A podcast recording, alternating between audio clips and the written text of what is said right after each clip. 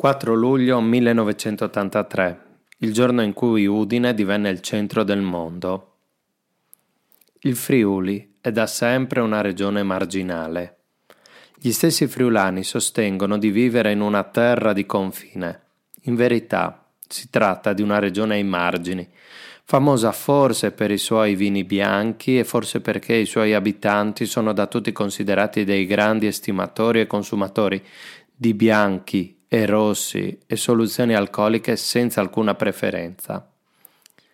Ogni popolo ha una sua cultura fatta di una lingua, di alcuni riti e di alcune date fondative. Per i friulani gli avvenimenti che rimangono nella storia collettiva si possono contare sulle dita di una mano. Due date su tutte. Il 3 aprile del 1077 con la nascita dello Stato patriarcale friulano, grazie ad una bolla imperiale, Enrico IV di Franconia regala l'indipendenza al patriarca di Aquileia Sigheardo.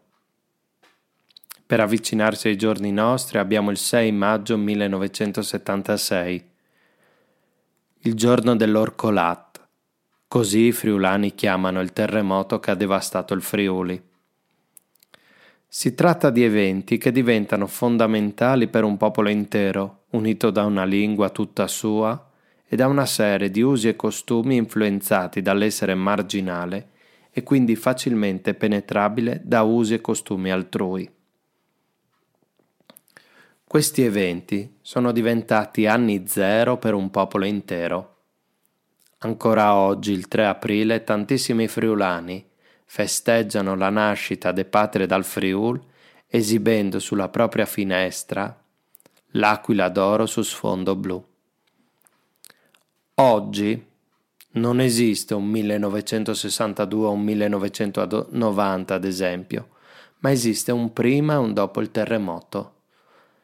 Pensate che tutto quello che è databile a prima del 1976 diventa qualcosa di quasi ancestrale mentre quello che è avvenuto dopo è figlio del nuovo Friuli sorto dalle macerie di Gemona e Frevenzone. Il 4 luglio 1983 è la terza data che è diventata fondante per i friulani e non solo per quelli che tifano l'Udinese e amano il calcio, è l'estate dell'arrivo di Zico a Udine. Ma partiamo dall'avanti Zico per arrivare al Natale calcistico friulano. L'Udinese Calcio è stata fondata nel 1896, è una delle squadre più antiche d'Italia e fin da subito gioca con una maglia con i colori bianco e neri, gli stessi dello stemma della città.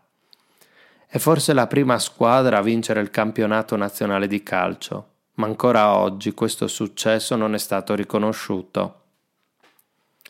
Gli anni successivi sono tra A, tra Serie A, Serie B e Serie C, con pochi campioni da ricordare, a parte Arne Selmonson, calciatore svedese soprannominato Raggio di Luna, per i suoi capelli biondi. Dal 1981 l'Udinese si trova in Serie A stabilmente, il campionato 82-83 si conclude con un dignitoso sesto posto, figlio di 20 pareggi, pochi gol subiti ma pochissimi realizzati. Attaccante di peso di quella squadra è, è Ivica Suriak, due gol in 29 partite, ma un'infinità di traverse.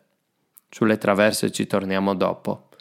È lui che indossa la maglia numero 10, ma questa sta per cambiare proprietario per sempre.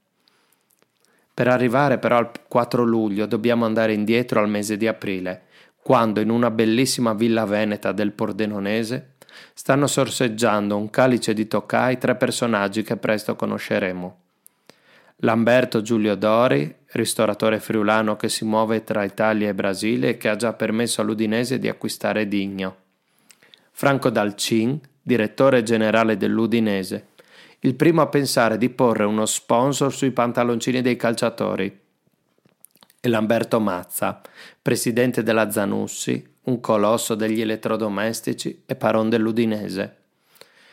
Mentre riempiono nuovamente nervosamente il bicchiere, guardano il telefono in attesa di uno squillo che non arriva. Quando finalmente arriva lo squillo, il ristoratore risponde velocemente e quando riattacca si rivolge agli amici con un sorrisone. Zico, mi ha appena detto di essere disponibile a trattare con l'Udinese.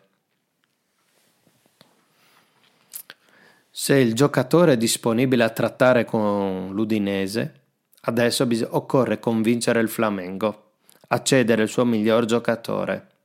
Servono 6 miliardi di lire, 3 milioni di euro oggi, ma molti di più. Nelle, classe, nelle, casse del club ci sono solamente 4 miliardi per le necessità straordinarie. Attenti adesso perché l'operazione è di alta finanza.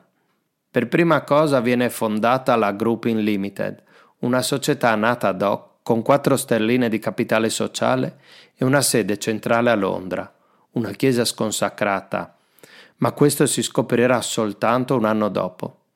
A questa società spetta il pagamento del 40% dei 6 milioni, soldi che dovranno rientrare da sponsor internazionale disposti ad apporre il proprio marco sui vestiti di Zico. Un altro miliardo rientrerà dai diritti TV di alcune partite cedute alla Fininvest di Berlusconi. Al presidente Mazza a questo punto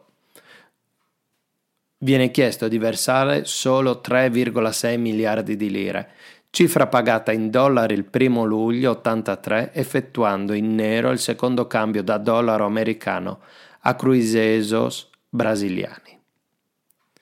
La firma sul contratto viene posta da Zicco l'8 giugno e immediatamente si scatena il fuoco incrociato di televisioni, giornali e federazione contro un'operazione al limite della legalità.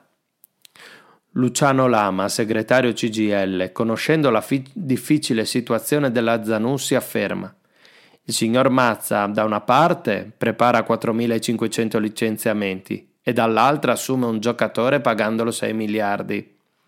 È un fatto intollerabile. Siamo per la politica dell'occupazione, ma naturalmente di quella dei dipendenti della Zanussi e non del grande Zicco. La federazione, vista la situazione non del tutto trasparente, blocca tutti i trasferimenti dall'estero autorizzati dopo il 13 giugno. Il 2 luglio considera nullo il trasferimento di Zico all'Udinese di Cereso alla Roma. Udine insorge e scende in piazza. Migliaia di tifosi si radunano in piazza 20 settembre per manifestare il proprio sdegno farà storia un cartello a righe bianco-nero con scritto o Zico o Austria. La politica friulana, ma soprattutto quella romana, si muove. Occorre salvare Cereso e di conseguenza Zico. Giulio Andreotti, che a quel tempo può tutto in Italia, scende direttamente in campo per risolvere la situazione. E ce la fa. Il 23 luglio finalmente l'Udinese può annunziare Zico e per la prima volta porsi al centro del villaggio calcistico mondiale. Torniamo indietro, torniamo alle traverse di Suriak. Un'infinità di traverse colpite da Suriak quando giocava nell'Udinese. La leggenda o la realtà vuole che Zico, abilissimo nel calciare le punizioni, non riuscisse a spiegarsi perché non riusciva mai a segnare a Udine. Un giorno chiamò un magazziniere chiedendogli di misurare l'altezza della traversa. Era 5 centimetri più bassa. Ecco, possiamo dire che prima di Zicco le porte erano 5 centimetri più basse in Friuli. Ci volle un brasiliano per portare le traverse ad altezza regolamentare.